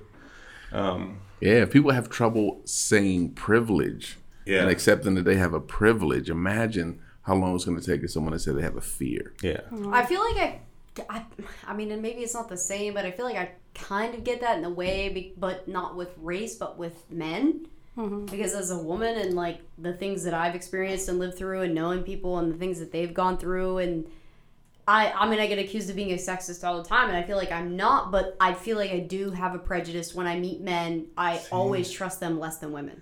and I get I, I, I it's get not. that. I don't have it with race, but I have it with sex. Well, like we were But- trying to explain to a guy one time who got like really loud, and like we wanted to leave, and like later on we told him, well, like, you know, if you're a small woman and a guy gets out of control, like you see he's really angry and you don't know what he's gonna do, like if you make the wrong choice at that moment, you could be a victim. Yeah. Well, that comes with knowing each other and, uh, and listening. I work in a field where that's seventy five percent women. You know, um, social work and, and childcare is seventy five percent women. I'm guessing. I'm not making that number up, but it's Sounds roughly accurate. that. Yeah. And to sit down and hear their stories and their fears and the idea that they worry about walking through a parking lot mm. or they put their keys between their fingers or somebody was trying to talk to them while they were going to the car and they, they feared that they were going to be attacked. That you know. I have my own nervous, like my own fears, my own worries, but I never felt. I've never been scared to walk to my car. At, you know, I'm a decent sized guy, a little bit bigger than I should be right now, thanks to this lockdown. But like I said, those are the conveniences that I have that you guys don't. Well, yeah, I feel like I feel like that's why in this demographic of people who it seems like it's the hardest to reach are white men because what I mean, what do they face that is so that they have to think twice about? You know what I mm-hmm. mean? I mean, at least it's it, it's sometimes with white women that they think at least they know the fears of what women face and men don't. So maybe there's some understanding between the two. But I feel like when white men feel like they're being attacked, I'm like. You literally only feel like you're being attacked because you have nothing to fear. Like, That makes no, it makes no sense to me. Like I have people, I have friends in the LGBTQ community that I know face these these issues. You know, because I've seen people that are hateful. I've seen people act hateful towards them. I've seen people discriminate against them. So when they speak up and say and they talk about their stories, I would have to be a complete douchebag to say, no. You guys are overreacting. Right. Because growing up around here, I know you know racist people. You hang out with racist people. You have ra- you have racist uncles. You've seen this happen. So for you to say that our worries are overblown, like, yeah. fuck you, Yeah, man. absolutely. You're, you're being insincere right now, Right. and that really that that angers the black community more than anything. Especially, Mm-hmm. yeah, when we see that and we know that you know it's real. That's that's probably the tipping point for us. Absolutely. I get that 100%. I don't remember who it was that I don't remember who said it. It all the things that I've been watching, but the it was a black guy and he said that you know, I don't worry about what people say to my face, but that I have to worry about what they say behind my back. And I think about that because as a woman, I've had that same experience is that men will act perfectly fine to me to my face, but then I hear the awful things they say about me behind my back, and I'm like, what the fuck? Like, where the fuck did that come from? Why didn't you just say it to my face? But then when I hear it explained as a race thing, I'm like, I get that. I get that because they they do it to me too. It's just in a different sense. Like, I get it. Like, I, you mentioned somebody deleted you earlier from Facebook. oh, so many people. That's gotten in so many arguments with me, and I love it because I guarantee he looked through your profile and saw your pictures, and he had this issue inside of him, like I can't believe she said this to me, and uh, oh my goodness, it felt like he got rejected, and uh, I'm sorry.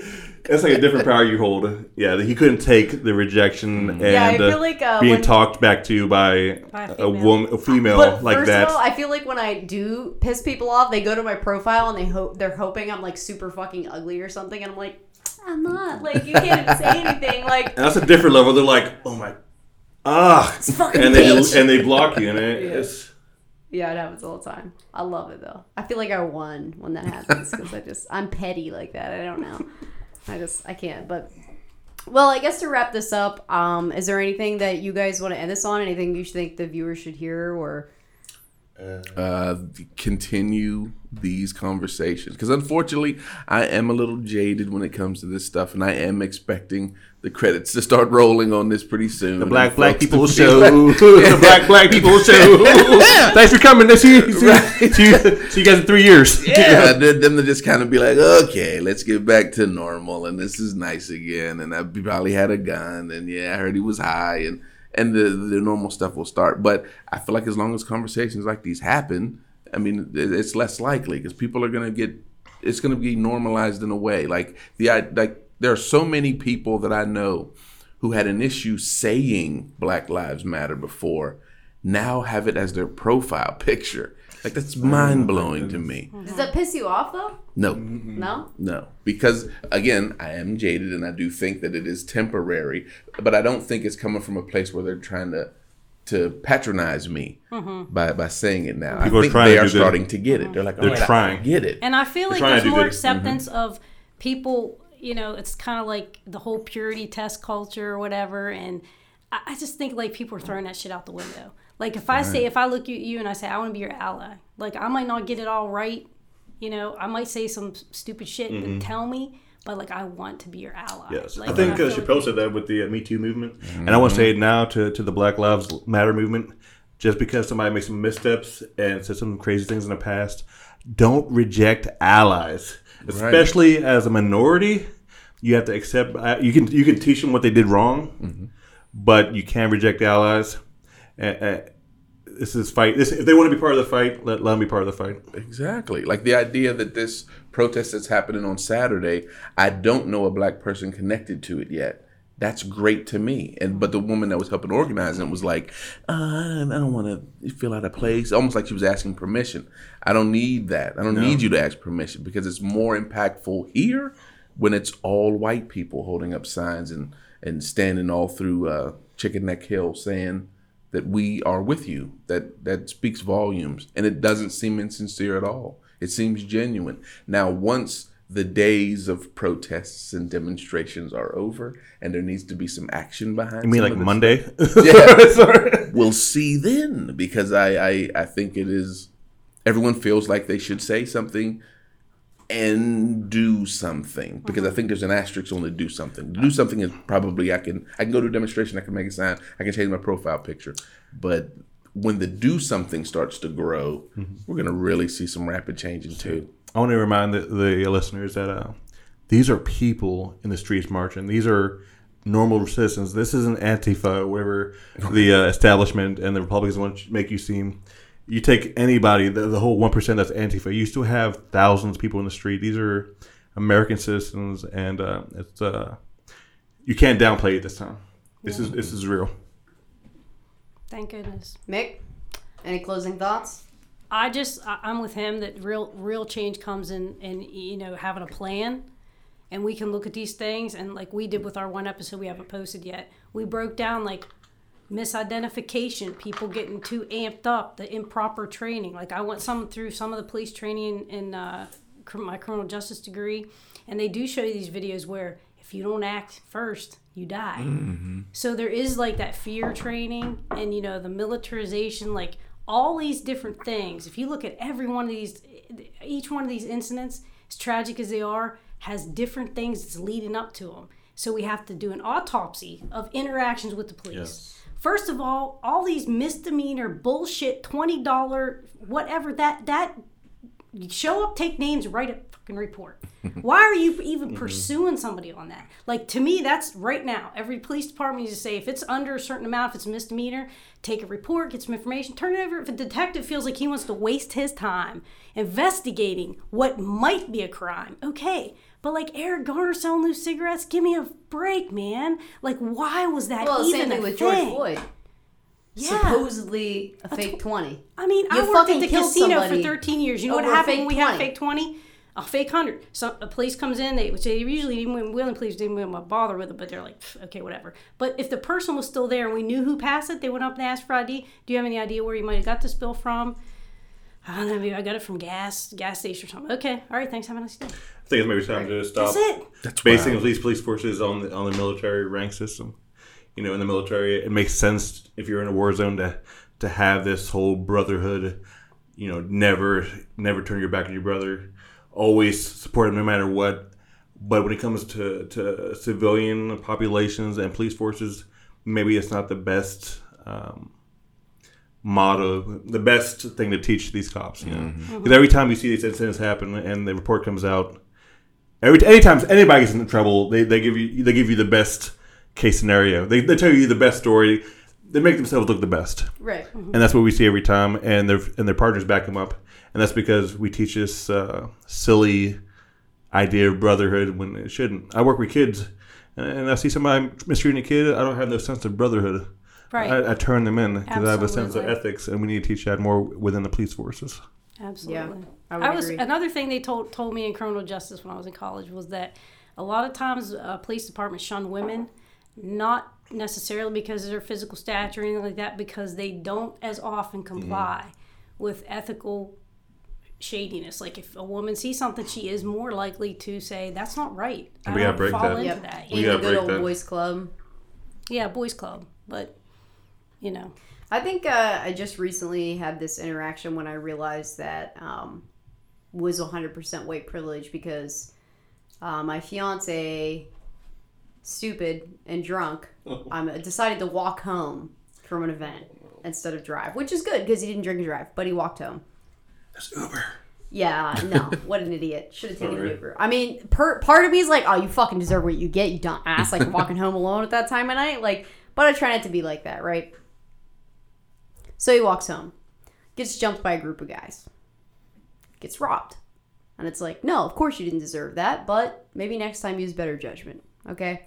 But that was the end of it. I'm like, yeah, it fucking sucks, but I'm just glad you're alive. So they call the cops the next day to make a report. And the cop that shows up proceeds to tell him and lecture him like he's his mother that it's his own fault that it happened. So me, being me, gets in the fucking cop's face and tells him, I fucking called you here to make a report. If you got anything else to do, fucking leave. Because I, I didn't ask you to come here and lecture this man. I will lecture the man child when you leave. Make the fucking report or go home. I mean, blew up on this guy in his fucking face. You know what the cop did? Nothing. He didn't do shit. And after that interaction happened, I thought, what the fuck came over me that I did that? Because he definitely could have taken me to jail. I, couldn't get away with that. Jeez, I'm sorry. No, but that's what I'm saying. At that moment, I was just like, if I were black, I never would have got away with that. Yeah, those are Bigfoot stories to me. Like, like, Holy crap, you saw Bigfoot? Yeah. Get a picture? so I think that was uh, one of the first experiences I had that I was just like, that's white privilege, absolutely. And it, you know, when people tell me I have white privilege, it never offends me. It never does, because I, I mean, I'm 100% recognized. Like, yeah, it's fucking privilege. But so it, it confuses me with other white people. It makes you think like- how like deep seated that has that disgust has to be. Like if you were black, for him to be like, "How dare she yell at me like that? Like who is she?" But he can say, he can accept it from you. But if you were like like you know uh, like uh, like Shaniqua or anything like you know that's a bad name to use. That's a horrible name. it's the tag. yeah, it's a black Name. the black random black female How name. about Yolanda? Yol- Yolanda. he wouldn't be able to accept that. Right. He wouldn't sit there and take that. Right. And how deep seated and how weird is that that he has that disgust. But he can say, he can take it from you though. Yeah, clearly. Yeah.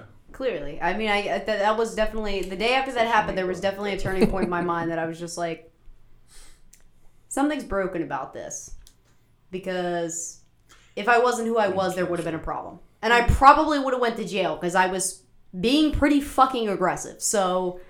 I don't know. I was that was a major thing for me. It was just a couple months ago that I was just like, something's wrong here because I, I just absolutely recognized that if I would have been slightly less of a fucking Elvira vampire that I am, that I probably would have went to jail. So I I've don't seen know. Wheeling cops put up with some BS from some drunk people of, of varieties of color at the casino. Now, I mean, they're on camera, but I'm saying like, like they didn't even act like the ones that I dealt with that came over there on calls. They didn't even act like they was riled up about it. They're like, all right, okay, well, No, I definitely I'm know some stupid, I'm an ass, but that are can we just get you out here without me arresting you? Because I really don't want to. Like they were generally pretty calm about it, you know. Yeah, I'll, I mean, for the experience that I've had for what it is, being a white person, I feel like uh, the Wheeling PD has been pretty decent, but I still specifically remember this time that I was uh, on the island and got robbed when I was a teenager by people we knew. Um, but we called the cops, and when they showed up, they kept asking for a description, and we were fucking shit hammered. And at the time, I thought these cops are cool because I'm like 15, I'm fucking shit hammered, and they're not taking, they're not, you know, they're not doing anything about it. But the cop that showed up kept asking us over and over and over for a description of the person who robbed us, and we kept telling them, yeah, white female. And over three times, over three times, Oh, he no. said, black male, black male, Oh no! black Oh male. my and I was like, no, Holy shit! where are you getting that from? We said white female from the start. That's who we described as. But three times the guy was like, are you sure? Sure wasn't a black male? And we're like, no, is this a fucking joke? Maybe Said, that maybe we already that have guy one was in the like, car. help Hopefully he us doesn't out. work there anymore. he was an old guy. He was an older guy, but I was just like, Scary. "Is this a joke right now?" Like to me, like me and my friend who were there at the time, we joked about it for, because we were just like, "Is that fucking legit?" But then I realized later how serious it is because I'm just like, "This guy was looking for an excuse." Well, I had to, I to had stop to call someone, on and we were on the island. I didn't live on the island. This was like, one of the first times I've been on the island. I didn't realize that like a lot of black families do live here, and I just like realized in that moment in a split second in my drunken phase, if I would have been like, Ugh, but they probably would have just fucking went and arrested some guy. And it's like that's part of the reason why, for the most part, I do trust Wheeling PD. But living on the island, I'm like very hesitant to call the cops. I had to call the police on a domestic I saw between um, a black female and a white and a white a black male and a black female, and I and the woman was being aggressor. She was hitting the guy. She's punching him. She was a big, la- a big lady too. She's beat. She's hitting him. Right. She wants this bag he's got in his hand. He's just kind of like shoving her off. You know, like whatever. But it was getting pretty intense because she was not stopping. So I called because I didn't want it to get out of control. The guy, like, I don't know how long he's going to put up with this or whatever. but I was afraid to call. You know what I mean? Like. I mm-hmm. wanted to call because I didn't want it to mm-hmm. get out of control, but I was afraid to call, and that's sad when you're Thank you. afraid to call. No, but that's what I so, always but when. I called, I No gave the what happens over description, but I said the female is being the aggressor in a situation because a lot of times men get judged when you say there's a domestic. It's automatically Right. the man's beating Always on the the, man, woman. right? So like I wanted to let them know that so they didn't come charging up on this this black guy and be like snatch him up when she was the one that was being the aggressor. Well, I or think that's a really important thing for white people to know too. Is that maybe they don't think about it when they call the cops because they're oh call the cops whenever you see anything. But like, I know if we lived in a perfect world, it's like yeah, call the cops anytime you see anything to report something. But that's not the world we live in. Yeah. And even when I see kids down here at this like youth center that we have here, and they're making noise and shit, and it's like, even if they're not, you know, black kids, still I know that they're they're kids that are completely they're at a disadvantage where the cops could definitely take advantage of the power they have over them and totally disregard anything they say. Basically, could, they could take advantage of them. So when they get loud and they're being ridiculous, I just scream over to them and be like, "Hey, quit being a bunch of dicks! I'm trying to sit on my porch. I don't call the cops because I, I just don't want the cops to make it worse." Yeah. I got pulled over in Moundsville once. Did I ever tell you this story? No, but I'm automatically sorry because growing up in Marshall County, It was Friday Bad. night, and this girl messaged me on AIM. I was 17 years old. AIM? And she was like, come over for this party. I was like, hey, I'm going to feel some boobies tonight. I was 17. I've seen like, I saw like two other pair. I was so excited. so I speed down to Moundsville. I, I do speed, so I probably broke the law there. And this car pulls up behind me. There's a cop, and I pull over. And uh, I sit there, and I'm like, okay, Jermaine, keep your hands on the wheel. Just relax. You didn't do anything wrong. Cop comes up and gets, you know, uh, license and registration. I'm like, uh, yes, sir. Give it to him. I sit there, five minutes, nothing happens. Four cars pull up behind me. And I'm like, oh, man, this is bad. I know what's going on. I shouldn't. I shouldn't be in Moundsville at 11 o'clock at night. he comes up and he's like, uh, "Can you get out of the car?" And I'm like, uh, "Yeah, yes, sir." I'm 17. I'm so scared. and he's like, "Yeah, I saw you throw something lit outside of the car." And I'm like, "No, you didn't." he was like, "Yes, I did. Get out of the car." And I got out of the car and they put they put me on the hood and they were like, "I saw you throw something lit and your car smells like weed." And I was like, I don't, I don't know what smell. I don't know what weed smells like. That's how sheltered I am. I was like, uh, no, you don't. he was like, yes, I do. It smells like weed. You smell like weed. I know what weed smells like. Where's the weed at? And I'm like, I don't know what you're talking about, sir. And I see his car, these cops behind me, looking through the bushes, looking for weed. oh my god! And I'm like, you couldn't have seen me throw anything lit because my window doesn't work. And he's like, I saw it. It happened. Oh my Where's the weed at? And I'm like, and to me, I'm like, oh man, they're gonna pull some weed out of their pockets, and I'm gonna be in trouble. so six cops surround me, and they start interrogating me, and they're like, hey, so where's the weed at? And I'm like, I don't have any weed. And they're like, uh, yeah, you threw it out. Just tell, tell just, just tell us you threw it out, and nothing bad's gonna happen to you. Oh my god. And I'm like, sir, I don't know what you're talking about. I don't even smoke cigarettes. And they're like, sure you don't. Don't be bringing that stuff in my town, bro. and I'm like, yes, please. And for, for a second, I started laughing a little bit, like, Yes, you guys are tripping. And they're like, don't laugh at me. This isn't, this isn't funny. I get, I get nervous. I start laughing. They, get, they, they come down on me hard. I get real nervous. Um, they keep on searching. They can't find anything. They keep on trying to get me to admit to it, and I, I don't because uh, I'm not an idiot. you know, I always wonder what happened. What would happen if I said, "Yeah, I was smoking weed." I'm sorry, guys. Can I just, can I just go?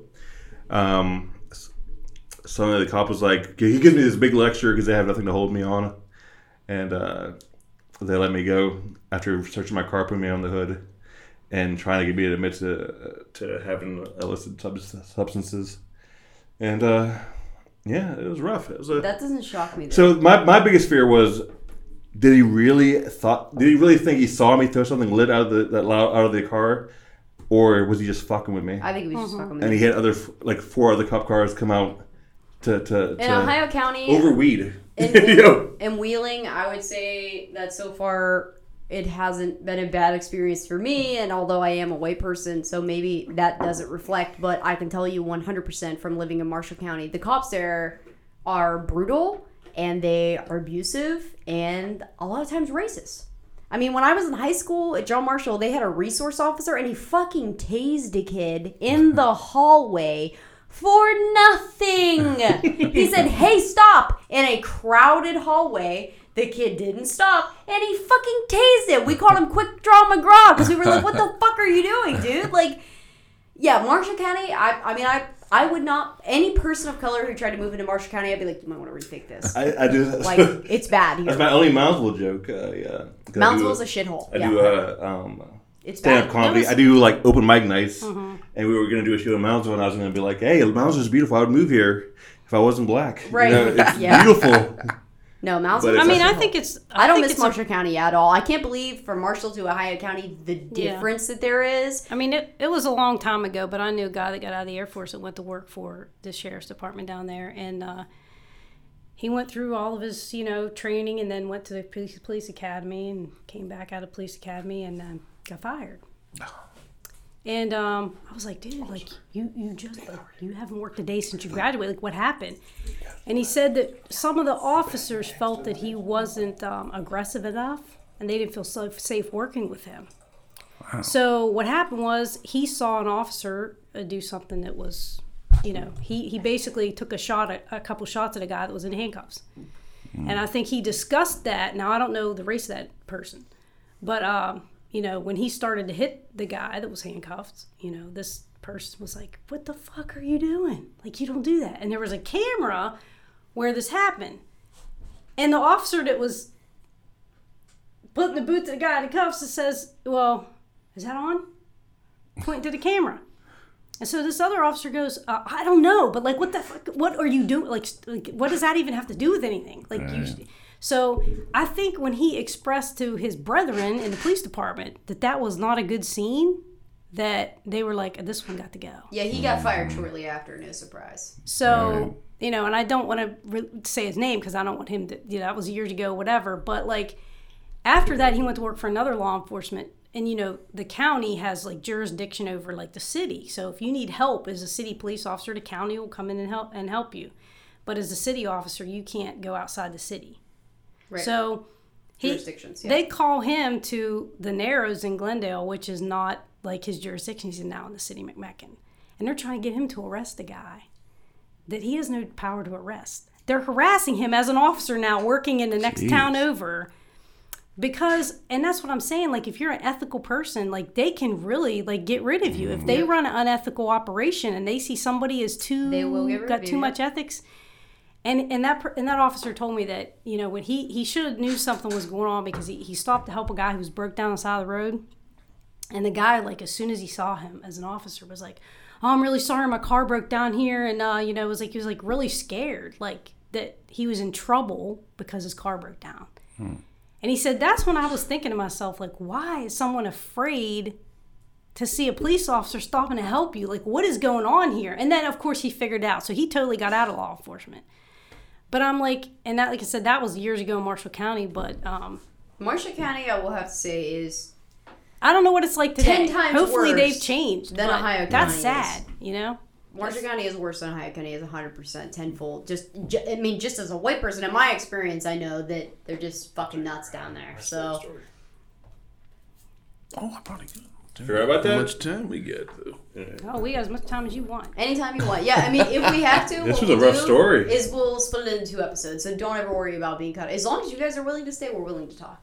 Oh, unfortunately, I don't have that much time. Oh, okay. But I do have a, a story. We I took my son. I have a five year old son. We went to um, Betty Zane Days over Martins Ferry, Mm-hmm. and uh, we're just there, you know, having fun, buying our tickets. But I do notice it just seems like folks are really checking me out. But I'm not from Ferry, and I was like, all right, maybe they're just curious as who the new guy is. And uh, I put him on this ride, one of those little you know, just swings the car around, ride. And I'm just, you know, I'm sitting there and I noticed that the cops are just getting closer and closer to me. And uh, one eventually comes up and asks me for my ID and stuff because he, they said I, I fit the description of this guy. And uh, I was like, well, I, I, can grab my ID. You know, my son's right here on a ride. And as I'm telling him that, it, it was a total, I think, seven to eight cops. They just came up on me and were like, we need to see your ID right now. And uh, so I, I give it to them, and they're they're looking at it. But the part that that was disturbing to me was that uh, by then my son was off the ride.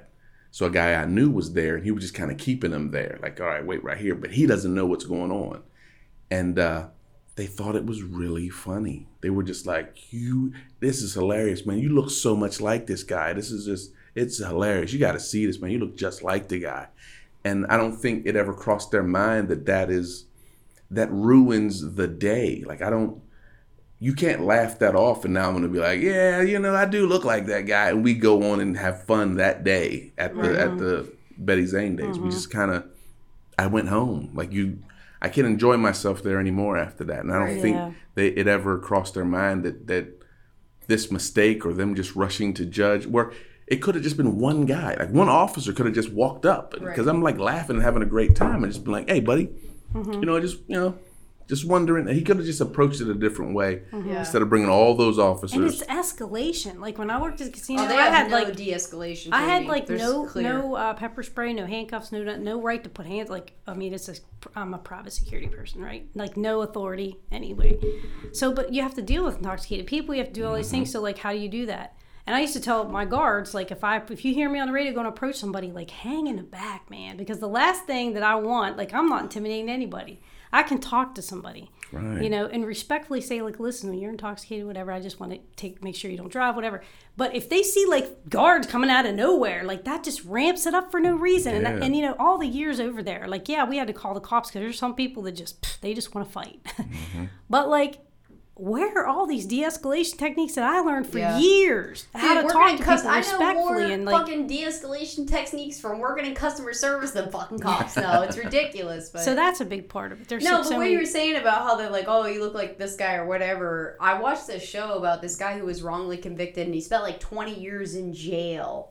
Um, and DNA was what freed him because they proved that it wasn't this guy and it was this other guy. And they showed the two pictures of the guy, the guy that got wrongly convicted and the guy who actually did it. And they were two black men. And they were like, well, you can see the mistake because they look extremely similar. And you look at two guys, and they don't look anything alike at all. They look nothing alike. And they ask the white cops, and they're like, "Oh yeah, there's a resemblance." And then they ask other people, and they're like, "No, what the fuck are you talking about? These people don't look alike at all. Like this guy's got a widow's peak, this guy doesn't. Like, are you fucking kidding me?" yeah, But- mis- misidentification's like a big.